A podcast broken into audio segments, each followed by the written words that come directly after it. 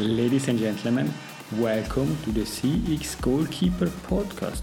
Your host, Gregorio Leoni, will have smart discussion with expert, thought leader, and friends on customer experience, transformation, innovation, and leadership. I hope you will enjoy the next episode. Ladies and gentlemen, today is really a big, big pleasure to have Mary Drummond with me. Hi, Mary. How are you? Hi, Gregorio. Thank you so much for having me on. It's such a pleasure to be on your podcast. Thank you very much. It's the pleasure is all on my side to have really a CX thought leader, a podcaster, a great host of podcasts since years. I am following you since season number two. We are now it's season number eight, and therefore it's a long time. You are on the market. Everybody knows you. But for the people in Europe that don't know Worthix and don't know don't know you, could you please introduce yourself? Absolutely. My name is Mary Drummond. I'm the Chief Marketing Officer at Worthix. Worthix is a company that specializes in explaining customer decisions. So, aside from all of the regular emotional issues that we monitor in customer experience, where we're checking satisfaction and recommendation potential, what Worthix does is we zoom in on what's causing customers to buy from you or not. And we reveal in a really clear blueprint what you should keep doing in order to keep your customers coming back and what you should stop doing if you don't want to lose them. So that's what Worthix does. We're a tech company, actually. So we work, we, we have a SaaS product, it's a platform. It's essentially an AI survey that's able to have conversations with clients instead of having people just answer boring questionnaires. So it's a really exciting product. I am a huge fan. I've been a huge fan since day one. So everything I say about Worthix is super duper biased, but it's also very correct. So if you have to fact check me, I promise uh, my word is good for it. But I love working here. It's such an exciting market to be in. And it gave me the opportunity to start working in customer experience and get to know the market and consolidate myself as, as a person um, that people actually listen to and look up to in this industry. And I'm so grateful for that opportunity. And I'm so happy to be here. Thank you very much, Mary. And we are already feeling your passion for your job and what we are doing. But before we deep dive into, into Worthix, we would like to learn a bit more about Mary because you are also you have also family, you are a speaker, you are doing your podcast. What are your values? I think that one of my main values that most closely aligns with the work that I do um, is empathy. I am an empathetic person by nature. Um, a fun fact I was recently, um, I'm going to say diagnosed because it's just a great term for this, as a highly sensitive person. And highly sensitive people are really in tune with other people's emotions. We've got really big emotions ourselves, and we have um, the tendency to put ourselves in other people's shoes all of the time. So I think that in customer success, I really found a calling because it does align so much with my personality and who I am intrinsically. And that desire to understand people, understand their motivations, and be able to connect with them on a deep level. So that empathy is definitely a part of me. And it's definitely fulfilling to, to work at a place and a job that requires empathy so much.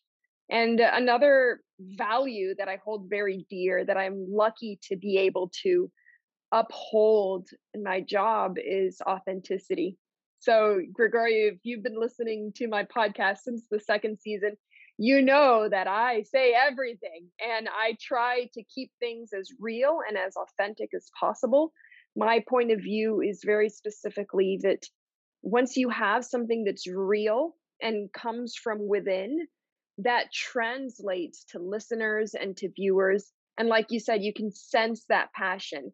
And the reason you can sense it is because it's truly there. It's it's authentically how I feel.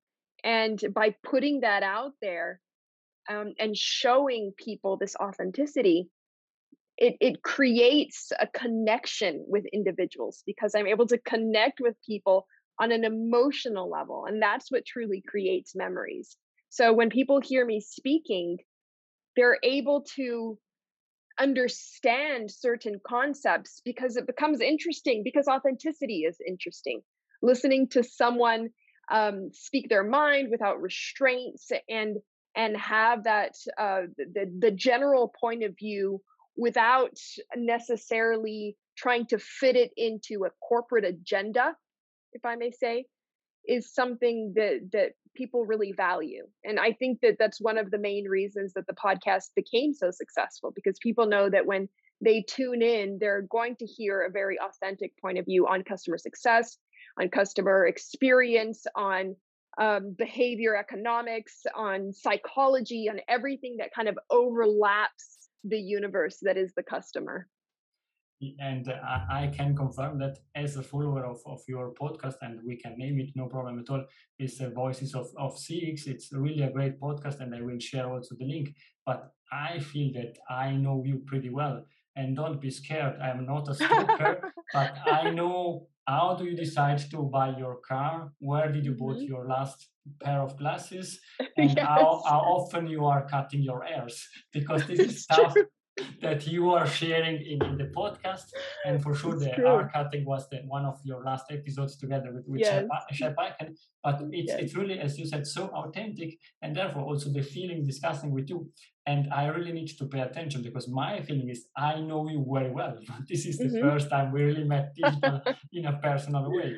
And therefore, it's, it's, it's, it's really interesting. But I think this, this make also your podcast and also not only the podcast but the webinars the speaking uh, engagement that you have because it's authentic it's about you.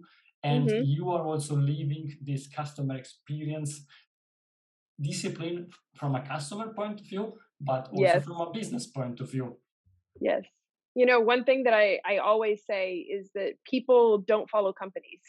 It doesn't happen. People follow people so if they are able to identify with an individual inside of an organization and you know this is where the marketer in me really comes out if if they can identify and connect with a face that represents a brand that's how you can get customers to create brand identification with a, a company by putting a face by putting a person behind it and, and a person that is able to express values that align with customers and make them feel like um, they are seen and heard and valued and all of these things you know? So uh, that's what i try to do in my job. I of course i'm always keeping the company's best interest in mind but i do believe that the best interest of the company is to have a face that's out there that people connect with and that's what i try to do every day and that's clear because at the end i know Worthix thanks to your thanks to your podcast and thanks to your passion you are creating business for for Worthix.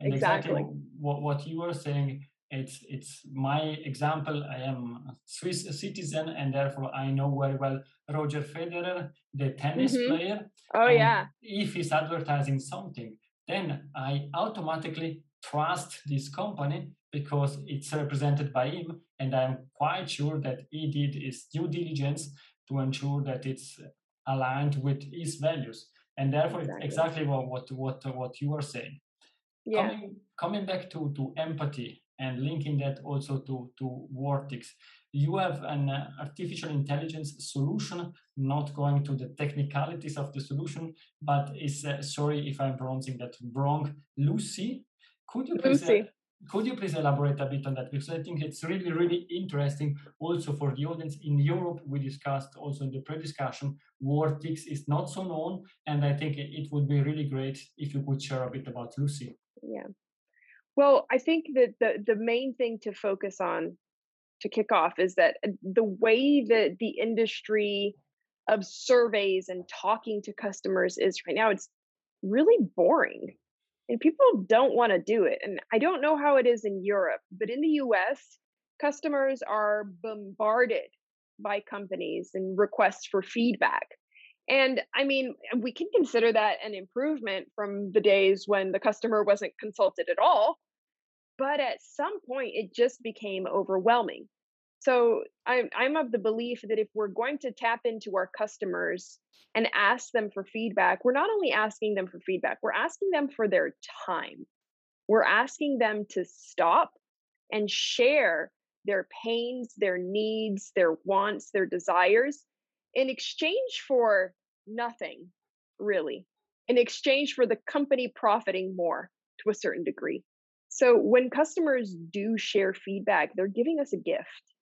And that gift needs to be respected and needs to be valued. And there's no better way of respecting and valuing that effort on behalf of our customers than, than truly being able to apply that feedback into the experiences so that they do profit from it, so that their experience with the organization becomes better.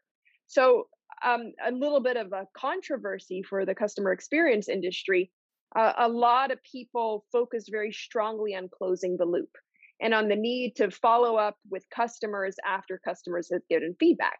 And while this is great, it's also not possible for a lot of organizations. And the only reason that we've had to add that element of close the loop is because customers feel igno- ignored and overlooked and they feel disrespected. So if we take away that pain point and we actually apply the feedback into an improvement of our processes, it's no, nece- no longer necessary to have a band aid solution to try to fix the pain. So customers don't necessarily need you to close the loop if from that moment on you solve their problem. Now, of course, I'm not talking about customer service. Customer service or customer care is when the customer has a true problem and the company gets in touch with the customer to solve that issue. That's a very specific thing. And there are departments in companies that uh, the sole mission is to try to fix a mistake when it happens. I'm speaking on a much more macro level, let's say. I'm, I'm speaking from a strategic standpoint, where if you receive feedback, it's a lot more important to be able to, first of all, understand how much that element is truly affecting the customer's decision to stay with you or not. And secondly, how you can work internally to make sure that no longer happens. So let's say you identify through customer feedback an element of your processes that's broken and that really needs to be looked at and really needs to be solved. If you solve that, I can guarantee that complaints on that issue will disappear. So instead of trying to call up each of your customers and say, I'm sorry, I'm sorry, we promise we're going to fix it, just fix it. And once you fix it, the complaint will go away because that's all customers really want they don't they don't require you to call them and make promises that you may or may not fulfill. What they need is for you to give them a solution so that they can stay with you. You know, like lots of times we talk about how customers, once they make a decision to purchase from a brand, they want to do business with that brand. They don't want you to screw up. They want to have a successful relationship with you. So the good intention is already there. If there is a breakdown in the process that somehow ruins the entire experience, all they're expecting is that they can move forward without that obstacle, now having a pleasant experience. So I, I, I believe that if, if companies were to focus more on and solving the problem to begin with, as opposed to slapping a band-aid on it, customer experience in general and surveys in general would be more positive. I don't think that customers would have a problem answering surveys if they knew that that feedback was going to be applied into an improvement of processes, right? So I really, really went on on that one, but all of that to explain that the kind of the essence of the way companies relate to their customers is broken. Um, and lots of companies are under the impression that simply by reaching out to customers and asking for feedback, they're doing their part, when that's only the first step. And in many cases, it's not even the first step, because if you're putting out a survey and you're asking customers to tell you about their pains and their needs, but in the survey itself, you limit the answers that they can give you either by asking questions that are only important to you as a company and not really regarding the pain points the customer may have that you never thought of or in doing extremely long surveys that are never ending because you want to tick off every single possible aspect of your process throughout the entire customer journey and uh, nobody nobody has the patience or the time to answer that many questions until you finally come around to the topic that they want to talk about if they're lucky, right? So long surveys, which are totally focused on a company's agenda and not on the customer. So, you know, you're trying to be customer centric, but not even your survey is customer centric because your survey has been designed, executed, and put to field with the company's interest in mind. And then ultimately, when it comes time to collect the feedback, the feedback that you're collecting gives you absolutely no idea whatsoever of how strongly this feedback is affecting the experience. So even if you were to do everything right, have a short survey, send it out correctly, close the loop, at the end of the day, the data that you're left with from surveys is a needle in a haystack, especially for large organizations that have hundreds of thousands or even millions of customers. Can you imagine the struggles of the customer experience team trying to read feedback from 50,000 customers. It's, yes, and it's impossible. I, I totally agree with you, and what I can follow perfectly also from my European point of view, or with mm-hmm. focus on, on Europe. Let's say the last 100 surveys that I filled in, I never received a feedback. Or if mm-hmm. I, I was a detractor there and got a call and they told us, yes, we will solve you, your issue in this case. And by the way, we give you ten dollars um, mm-hmm. bonus for the next time that you can buy and then it's mm-hmm. exactly what you, you are saying is extremely important and also linking yeah. the last part of what you were saying is um, our common friend uh, james Dodkins says also let's focus on the successful customer outcome what our mm-hmm. customer wants to achieve and not yeah. on the successful business outcome exactly. because the business outcome follow the customer outcomes if customer are repeat customer loyal customer buying from us then you have your business you can achieve your business targets and mm-hmm. exactly what what you are saying and i think this is also the let's say advertising that you have in in your podcast small business knows their customer personally and therefore they can offer uh, direct feedback. I know you, Mary, you like this and that, how you buy your cars, when you have your haircuts and stuff like that. But if I, I would have, let's say, 15, 20, 40,000 customer, is not possible anymore. And therefore, right. there are technologies like Worthix that create and help achieving this, this solution. And if you enjoyed this episode, please share the word of mouth, subscribe it, share it. Until the next episode, please don't forget we are not in a B2B or B2C business, we are in a human to human environment. Thank you.